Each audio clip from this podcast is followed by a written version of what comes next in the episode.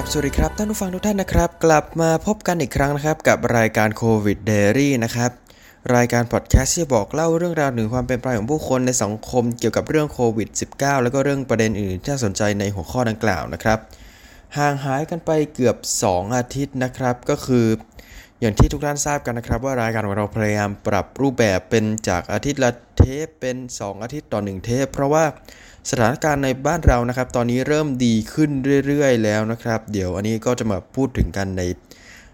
ช่วงถัดๆไปของรายการนะครับ เพราะว่าวันนี้ก็คือจะเป็นเทปที่ไม่มีสคริปต์นะครับ แล้วก็เเรื่องการพูดการอะไรครับ ก็คือถ้าเกิดท่านที่ได้ฟังรายการรถติดแคสที่ผมจัดประกอนไปก่อนหน้านี้เนี่ย ก็คือทุกท่านคงจะทราบว่าเทป ต่างๆ ของรายการ COVID Diary เนี่ยก็คือจะผ่านการตัดต่อมาแล้วส่วนหนึ่งแต่ช่วงที่ผมพูดผิดพูดถูกอะไรอย่างนี้ก็คือ จะถูกตัดออกไปนะครับ เพื่อให้เนื้อหาดู smooth มากที่สุด แต่ว่าสำหรับเทปนี้นะครับ เป็นเทปที่ผมจะพูดสดๆก็คือจะไม่มีการตัดฉากช็อตที่พูดผิด ตัดโน่นตัดนี่อะไรอย่างนี้ออกคือทุกท่านก็จะได้ยินสิ่งที่ผมพูดเหมือนกับตอนที่ผมจัดรถติดแคสทุกประการเพียงแต่ว่า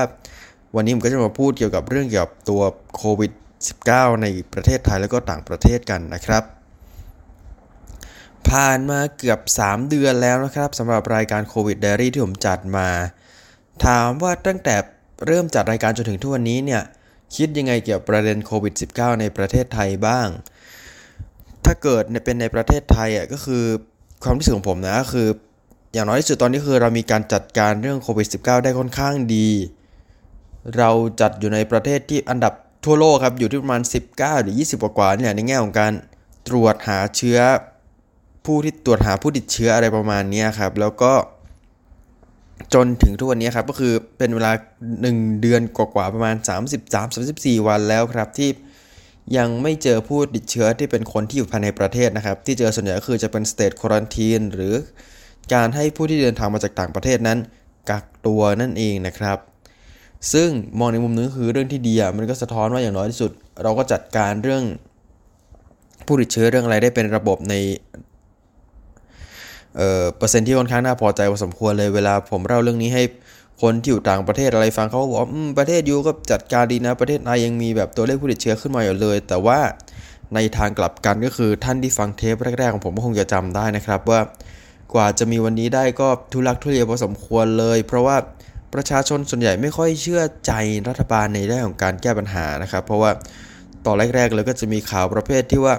กระทรวงแต่ละกระทรวงออกมาให้ข่าวไม่ตรงกันเหมือนบางทีก็ไม่ได้คุยกันออกจะให้บางทีก็ไม่ได้คุยกันก่อนจะออกมาให้ข่าวว่า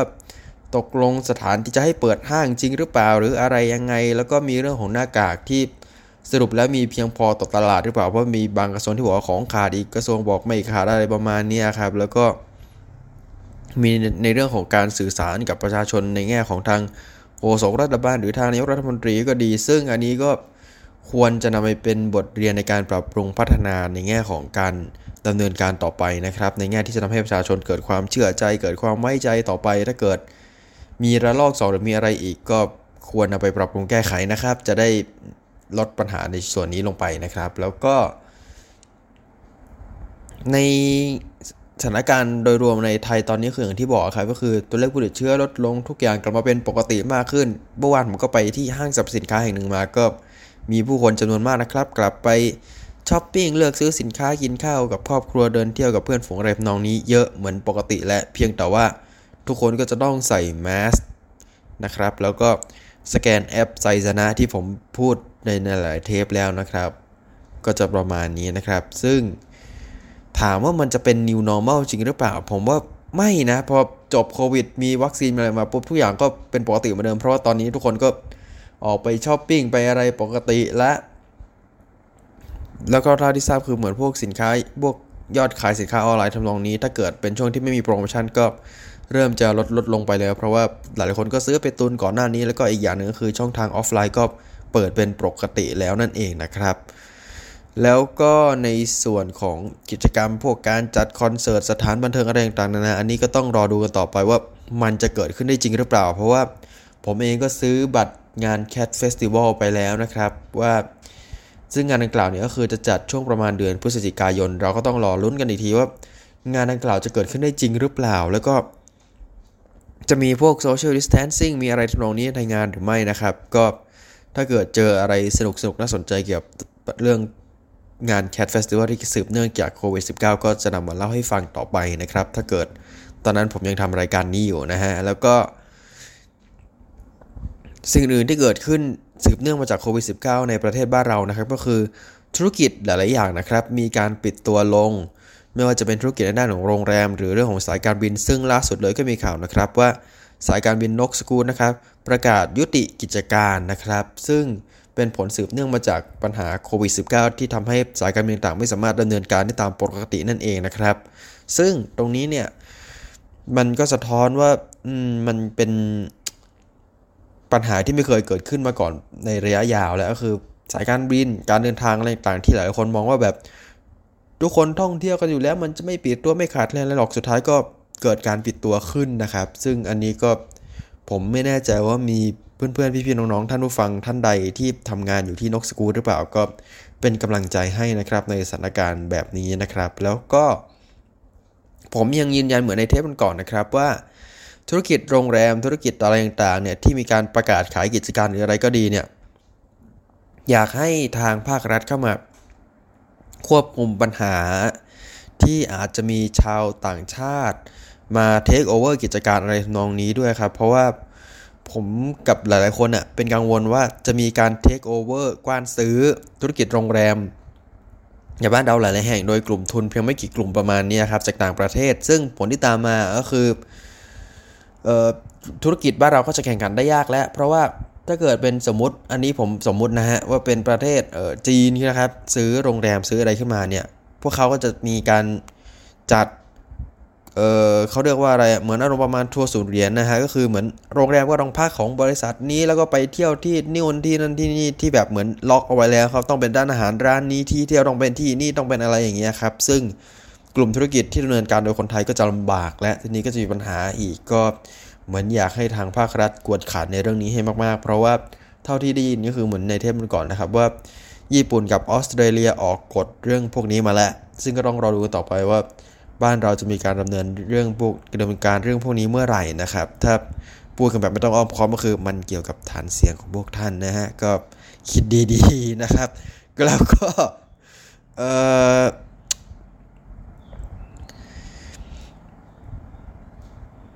ในสถานการณ์ในต่างประเทศนะครับ โดยรวมก็คือถึงแม้ว่าในบ้านเราตอนนี้มันจะดีขึ้น ไม่มีผู้ติดเชื้อมา 30 กว่าวันแล้วกราฟของเราพุ่งลงแล้ว แต่ว่าในหลาย ๆ ประเทศ เช่นสหรัฐอเมริกา หรือว่าในอินเดียก็ตามนะครับ ยังมีตัวเลขผู้ติดเชื้อค่อนข้างในรายที่ค่อนข้างเพิ่มขึ้นอยู่เรื่อย ๆ นั่นเองนะครับทำให้หลาย ๆ คนเกิดความกังวลนะครับว่าระลอก2เนี่ยมันจะกลับมาหาไทยอีกหรือเปล่า ซึ่งก็เป็นเรื่องของทางหน่วยงานที่เกี่ยวข้องทางรัฐบาลนะครับ ในการ ดูแลเข้มงวดกวดขันทั้งชายแดนที่เป็นชายแดนที่เป็นแบบ as a border ครับก็คือเป็นชายแดนที่ติดกับพรมแดนต่างประเทศ หรือว่าการเส้นทางการบินหรืออะไรต่างๆนะอันนี้ก็ต้องดูแลควบคุมกันให้ดีนะครับ เพราะว่าถ้าเกิดมันระบาดรอบ 2 ขึ้นมาอีกอะก็คืออย่างที่ทุกท่านทราบกันว่า พวกเราก็ต้องอยู่มีการอยู่บ้าน work from home มีธุรกิจหลายอย่างที่อาจจะต้องปิดตัวลงไปอีก เท่านี้ก็อาจจะส่งผลกับ ชีวิตของครอบครัวอีกหลายหลายคนด้วยนะครับ ที่อาจจะต้องเดือดร้อนจากการระบาดรอบ 2 หรือว่าอาจจะต้องเสียชีวิตอะไรนองนี้ครับก็อาจจะต้องฝากความหวังไว้กับทางหน่วยงานที่เกี่ยวข้องต่อไป ซึ่งผมก็นึกถึงได้อีกเรื่องหนึ่งครับก็คือเรื่องของหน่วยแพทย์งานแพทย์หน่วยงานสาธารณสุขอสมอะไรต่างๆนานาผมยังย้ำเหมือนกับหลายๆเทปที่ผ่านมาเหมือนเดิมนะครับว่า อยากให้ทางภาครัฐดูแลคนกลุ่มนี้หลังจากวิกฤตโควิด -19 ด้วยไม่ใช่พอโควิดวิกฤตโควิด -19 มาก็ เออหมอต้องอย่างนั้นอย่างนี้ทุกคนต้องดูแลเข้าไปประคบประงมปรบมือให้กำลังใจ แต่พอหลังจากนี้ทุกคนก็ทอดทิ้งเขาอันนี้คือสิ่งที่ผมไม่อยากให้มันเกิดขึ้นเลยนะ อยากให้เราดูแลระบบสุขภาพบ้านเราต่อไปแบบนี้เรื่อยๆ ซึ่งก็เหมือนเทปหนึ่งที่ผมเคยพูดไปในรายการละว่าอยากให้เราหาจุดสมดุลให้ได้ระหว่าง ประชาชนมีสิทธิ์เข้าถึงการรักษาสุขภาพได้อย่างเท่าเทียม และในทางกลับกันแพทย์ก็มีทุนมีเงินในการ เข้ามาทำงาน เพราะมันก็คือแรงจูงใจส่วนหนึ่งในการทำงานของแพทย์เหล่านี้เนี่ยแหละ แพทย์ก็ต้องกินก็ต้องใช้ ฉะนั้น ถ้าเกิดเราหาจุดสมดุลระหว่าง ราคาในการเข้าถึงการรักษาที่ถูกสำหรับประชาชน แล้วก็มีเงินเดือนมีอะไรสำหรับแพทย์ในระดับที่น่าพอใจตรงนี้ครับก็จะเป็นเรื่องที่ดีเลยนะครับสำหรับวงการสาธารณสุขบ้านเรา ตัดเรามาที่ต่างประเทศอีกครั้งหนึ่งนะครับก็คือ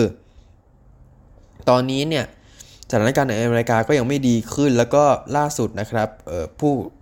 คุณโจไบเดนนะครับ ผู้สมัครประธานาธิบดีจากพรรคเดโมแครตที่จะมาแข่งกับทรัมป์เนี่ยก็ประกาศแล้วว่า ถ้าเกิดตนเองชนะการเลือกตั้งประธานาธิบดีเนี่ยจะให้ทุกคนใส่มาสก์ตอนนี้ครับหลายคนก็กุมขมับเลยว่าพูดอย่างนี้จะทำชนะแน่นอน เพราะว่าสิ่งที่เกิดขึ้นนะครับในอเมริกาก็คือจะมีคนจำนวนไม่น้อยเลยที่พวกเขาเชื่อว่ารัฐบาลเป็นศัตรูกับชีวิตของเขา ก็คือพวกเขาต้องการ ไม่ต้องการให้รัฐบาลมาจู้จี้จุกจิกจำจีจำใช้อะไรกับชีวิตของประชาชน ประชาชนมีสิทธิ์แล้วก็เหมือนให้ความสำคัญกับอำนาจของ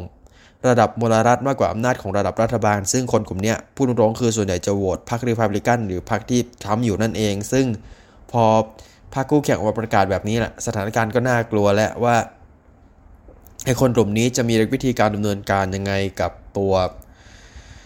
การเลือกตั้งที่กำลังจะมาถึงในเวลาอันใกล้นี้นะครับ แล้วก็อย่างที่บอกว่ามันจะเป็นของการประท้วงเรื่องของการประท้วงของกลุ่มคนผิวสีมีอะไรต่างๆนานา ซึ่งตรงนี้ก็จะมีผลเกี่ยวกับการเลือกตั้งที่กำลังจะเดินดำเนินมาในอนาคตอันใกล้นี้ครับซึ่งคือช่วงประมาณเดือนพฤศจิกายนปีนี้นะครับแล้วแต่ว่าสิ่งที่เกิดขึ้นน่ะก็คือยังมีทฤษฎีสมคบคิดออกมาอีกเรื่อย ๆ นะครับ ว่าจีนเป็นคนปล่อยไวรัสออกมาเพื่อ ทำลายเศรษฐกิจในฝั่งประเทศตะวันตกหรือเปล่าหรืออะไรทำนองนี้ครับคือจีนกับรัสเซียยังตกเป็นผู้ต้องสงสัยเหมือนเดิมนะครับ แล้วก็ทฤษฎีสมคบคิดต่างๆ นานาช่วงนี้ก็ดูจะแผ่วลงไปนิดนึงนะครับ เนื่องจากมีเรื่องเกี่ยวกับการประท้วงของกลุ่ม Black Lives Matter แล้วก็การประท้วงเกี่ยวกับกลุ่มคนผิวสีในหลายประเทศ ซึ่งก็มีทฤษฎีสมคบคิดออกมาแหละอันนี้ขอนอกเรื่องนิดนึงนะครับ ก็คือมีทฤษฎีสมคบคิดออกมาเหมือนเดิมว่ากลุ่ม Black Lives Matter เนี่ยก็คือเป็น กลุ่มที่เหมือนรับเงินมาเพื่อไม่ใช่ไม่ใช่ถึงรับเงินสิเหมือนเอาเงินบริจาคของของประชาชนน่ะไปให้กับทางพรรคเดโมแครตเพราะว่ามีคนไปเจอในเว็บไซต์ของกลุ่ม Black Lives Matter ว่าพอกดบริจาคปุ๊บก็จะไปเข้ากับเงินก็จะไหลไปอยู่กับกลุ่ม Act Blue ซึ่งเป็นเหมือนคล้ายๆเอ่ออารมณ์ประมาณเหมือน service ของการรับบริจาคเงินนะครับของทางพรรคเดโมแครตนะครับก็เลยทำให้หลายๆคนพุ่งเป้าไปว่า ไอการประท้วงการอะไรที่เกิดขึ้นอะมันคือแผนระดมทุนของพรรคเดโมแครตหรือเปล่า ซึ่งอันนี้ก็สำหรับใครที่สนใจก็ลองหาอ่านเพิ่มเติมได้นะครับ ว่าจริงเท็จประการใด แล้วก็จริง ๆ ก็คืออันนี้ไม่เกี่ยวกับโควิด แต่ว่าเป็นประเด็นอีกประเด็นหนึ่งที่น่าสนใจนะครับ ก็เลยนำมาบอกเล่าสู่กันฟังในตอนนี้เกี่ยวกับการเลือกตั้งของทางอเมริกานะครับ เพราะว่าจริง ๆ การเลือกตั้งของทางอเมริกาก็มีหลายๆคนเสนอว่า จะให้ ส่งบัตรเลือกตั้งไปยังตามบ้านของแต่ละคน แล้วก็ให้กามาว่าแบบเลือกพรรคไหนอะไรยังไง แต่ว่าทางประธานาธิบดีทรัมป์ก็ใช้ข้ออ้างทำนองว่าแบบเดี๋ยวมีโกงเลือกตั้งเดี๋ยวทุจริตเดี๋ยวเดโมแครตขึ้นมาอะไรทำนองนี้ครับก็เลยทำให้นโยบายดังกล่าวดูจะเหมือนถูกระงับไปก่อนในช่วงนี้ครับก็ต้องรอดูกันต่อไปนะครับ ว่าจะมีการเลือกตั้งอะไรยังไง เพราะว่าที่ไม่ใช่เพียงแต่ที่อเมริกาเท่านั้นนะครับที่จะมีการเลือกตั้งประธานาธิบดี แต่ว่าที่รัสเซียนะครับก็กำลังจะมี การโหวตประชามติด้วยเช่นกันนะครับ ก็คือเป็นประชามติในหัวข้อ ถ้าจะไม่ผิดประชามติดังกล่าว หัวข้อจะประมาณว่า ให้คุณจะให้ประธานาธิบดีนะครับ สามารถดำรงตำแหน่งได้เกินระยะเวลาที่กำหนดไว้แต่เดิมหรือเปล่านะครับ ก็คือเหมือนปูตินเป็นประธานาธิบดีมาแล้วระยะหนึ่งและแต่ทีนี้กำลังจะถึงลิมิตของรัฐธรรมนูญดังกล่าวแล้ว ก็เลยปูตินแกก็เลยจะแอบเหมือนแบบไม่เชิงปูตินสิเหมือนแบบคนในรัฐบาลของทางปูตินก็จะจะแอบขยาย ระยะเวลาการเป็นประธานาธิบดีตามหลักรัฐธรรมนูญแล้วก็ใจประชาชนโหวตประชามติกันแล้วว่าแบบจะให้ประธานาธิบดีสามารถดำรงตำแหน่งได้เกินระยะเวลานี้นี้หรือเปล่า ซึ่งก็มีข่าวออกมาอีกว่ากลุ่มบุคลากรทางการแพทย์หรือข้าราชการก็จะได้รับแรงกดดันจากข้างบนว่าเออยูต้องไปเลือกตั้งยูต้องไปโหวตเรื่องประชามติยูต้องไปอะไรตรงนี้นะ แล้วก็มีเรื่องหนึ่งเกี่ยวกับการเลือกตั้งในรัสเซียที่น่าสนใจก็คือเออ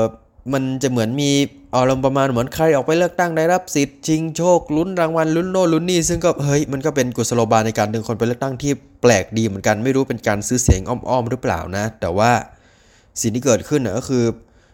ในระยะที่ผ่านมานะครับก็คือปูตินมีการจัดเดินพาเหรดสวนสนามเรื่องเกี่ยวกับสงครามโลกครั้งที่ 2 ที่ผ่านมาเหมือนวันครบรอบสงครามโลกครั้งที่ 2 ที่ทางโซเวียตตอนโน้นนะครับแล้วก็มีในเรื่องของการผ่อนคลายมาตรการล็อกดาวน์นะครับซึ่งก็มีหลายๆคนมองว่าเป็นแผนในการ ดึงฐานเสียงจากประชาชนหรือเปล่านะครับ อันนี้ก็ต้องรอลุ้นกันต่อไปนะครับว่าผลการเลือกตั้งที่ออกมาผลการเลือกประชามติที่ออกมาจะเป็นอย่างไรนะครับ แล้วก็สำหรับในหลายประเทศที่ผมเคยพูดถึงไปอย่างสวีเดนหรือเบลารุสเนี่ยจริงๆเบลารุสผมพยายามหาข่าวนะว่าเออมีพวกประธานาธิบดีแกพูดอะไรแปลกๆมาหรือเปล่า ก็ปรากฏว่าเหมือนจะยังไม่มีนะครับ มีแต่ตัวเลขผู้ติดเชื้อที่เพิ่มขึ้นเพิ่มขึ้นเรื่อยๆนะครับ แล้วก็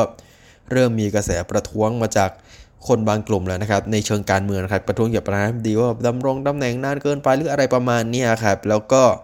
ในส่วนของทางสวีเดนนะครับ อันนี้ก็เป็นเคสตัดดี้ที่น่าสนใจนะครับก็คือเป็นประเทศที่ไว้ใจประชาชนไม่ให้มีเออกักตัวอยู่บ้านหรืออะไรประมาณนี้ครับซึ่งอย่างที่ผมเคยนำเสนอเป็นเทปบนก่อนแล้วว่า ประเทศสวีเดนผลที่ตามมาคือ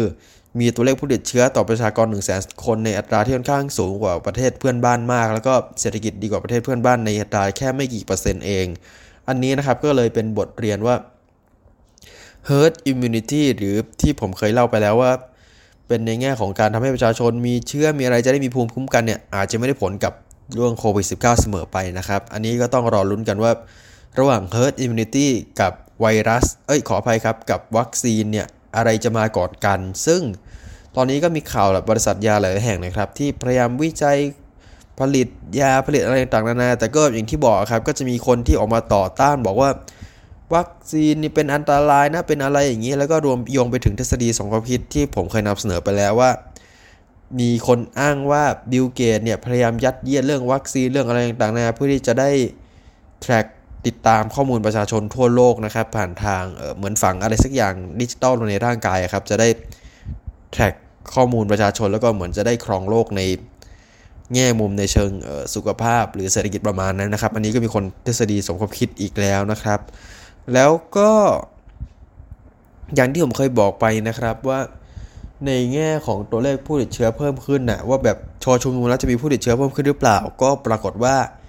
สิ่งที่เกิดขึ้นข่าวที่นำเสนอขึ้นมาตอนนี้เนี่ยก็คือมลรัฐทางใต้ของอเมริกาพวกเท็กซัสฟลอริดาน้องเนี่ยครับ ก็มีตัวเลขผู้ติดเชื้อที่กลับมาเพิ่มขึ้นนะครับ สาเหตุมาจากการผ่อนคลายมาตรการล็อกดาวน์นั่นเองนะครับ แต่ว่าสำหรับมลรัฐที่มีการประท้วงของกลุ่ม Black Lives Matter เช่นกลุ่มเอ่อเอ่อนิวยอร์กหรือว่าแคลิฟอร์เนียหรืออะไรประมาณนี้ครับ ก็เดี๋ยวผมจะถ้าเกิดมีความอัปเดตคืบหน้าอะไรไง เดี๋ยวผมจะมานำเสนอต่อไปในเทปดังกล่าวนั่นเองนะครับ จริงๆ เทปนี้นะครับของ COVID Diary ก็เหมือนเชิงเชิง recap คล้ายๆนะฮะ คุณผู้ฟังว่า มีในรอบสามเดือนผ่านมามีอะไรเกิดขึ้นบ้างแล้วก็ในอนาคตจะมีการแก้ปัญหาอะไรอย่างไร แต่ว่าจริง ๆ เทปนี้ก็เหมือนเป็นกึ่งๆ ทดลองด้วยว่า ถ้าเกิดผมจัดโดยไม่มีสคริปต์ไม่มีอะไร plan ล่วงหน้า หรือไม่มีการอ่านการอะไรอย่างเงี้ยผมพูดคล่องขึ้นไหมเนื้อหาสาระคล้ายๆ เดิมหรือเปล่าประมาณนี้ครับแต่ว่าเทปเนี้ยก็เหมือนเป็นบันทึกความทรงจำในรอบ 3 เดือนว่า มันเกิดอะไรขึ้นบ้าง แล้วก็มันส่งผลต่อคนทั่วไปอะไรอย่างไร ซึ่งก็อย่างที่ผมบอกไปแล้วว่า ธุรกิจในบ้านเราอะมันเปลี่ยนไปเยอะ ขายเพลงขายบันเทิงอะไรต่างๆนานา plan ที่จะทำคอนเสิร์ต plan ที่จะทำอะไรอย่างเงี้ยก็ต้องถูกเลื่อนออกไปก่อนหรือถูกยกเลิกนะครับ แล้วก็ธุรกิจร้านอาหารห้างสรรพสินค้าต่างๆ ก็ได้รับผลกระทบพอสมควร แล้วก็รวมไปถึงธุรกิจสายการบินด้วยนั่นเองนะครับ ซึ่งก็ต้องดูกันต่อไปแล้วว่าหลังจากเนี้ยทางมาตรการจะออกกฎภาคกับการเยียวยาเรื่องของการช่วยเหลือธุรกิจหรือกลุ่มบุคคลที่ได้รับผลกระทบจากธุรกิจเหล่านี้มากน้อยแค่ไหนนะครับ เพราะว่า เอาเข้าจริงอะภาครัฐก็มีภาพลักษณ์ในสายตาประชาชนที่ไม่ค่อยดีเท่าไหร่ในแง่นี้ อันนี้ในช่วงต้นๆนะครับ แต่ถ้าเกิดเป็นในช่วงนี้นี่ก็ไม่แน่ใจละแต่ถ้าเกิดเป็นในช่วงต้นๆเนี่ย มันจะมีเหตุการณ์หนึ่งที่ผมนึกขึ้นมาได้ก็คือวันที่ผมไปตัดผมนะครับคุณผู้ฟัง มีเหตุการณ์หนึ่งที่ผมไม่ได้เล่าเอาไว้ในเทปที่ผมเล่าถึงการตัดไปตัดผมที่ร้านตัดผมในวันแรกที่มีการเปิดร้านหลังโควิด -19 นะครับ ก็คือ ระหว่างที่ผมนั่งรอคิวอะ ก็มีคุณลุงคนนึงเหมือนบ่นขึ้นมาทำนองว่า พอภาครัฐจัดการชักช้าไม่ยอมปิดชายแดนปล่อยให้คนจีนเข้ามาเรื่อยๆเลยมีผู้ติดเชื้อเข้ามาอะไรทำนองมากทำนองนั้นนะครับ ก็คือเป็นภาพลักษณ์ที่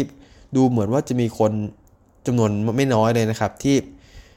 นึกถึงนะครับ เวลาพูดถึงเกี่ยวกับตัวโควิด -19 นะครับว่าแบบภาครัฐปล่อยให้คนเข้ามาใช้กับความปล่อยให้คนเข้ามาในชายแดนปล่อยให้มีผู้ติดเชื้ออะไรเข้ามานะครับ ซึ่งก็ต้องจับตาดูกันต่อไปนะครับ ว่าถ้าเกิด ภาครัฐผ่อนคลายมาตรการชายแดนมาตรการอะไรอย่างนี้เนี่ยจะมีโอกาสที่โรคระบาดดังกล่าวจะกลับมาอีกหรือเปล่านะครับ แล้วก็เรื่องของออปัญหาอื่นที่สืบเนื่องนะครับ ว่าจะมีการดำเนินการอย่างไรนะครับ อันนี้ก็คือเป็นประเด็นที่ผมมานำเสนอแบบคร่าวๆในเทปดังกล่าวของโควิดเดรี่นะครับ หวังว่าทุกท่านคงจะได้รับสาระความรู้และความเพลิดเพลินจากรายการของเรานะครับ ก็ถ้าเกิดท่านสังเกตว่าเทปนี้พูดคล่องขึ้น อยากให้กลับมาจัดอยากให้จัดสไตล์นี้แทนการพูดอ่านสคริปต์อะไรเหมือนเดิม ก็สามารถแจ้งกันเข้ามาได้นะครับ เพื่อที่ว่าเกิดสออีก 2 สัปดาห์มีข่าวอะไรโควิดที่สนใจ ผมก็จะนำมากลับมานำเสนอให้ทุกท่านได้ฟังกันอีกครั้งหนึ่งนั่นเองนะครับ กลับมาพบกันใหม่ได้ในโอกาสต่อไปนะครับสำหรับวันนี้สวัสดีครับ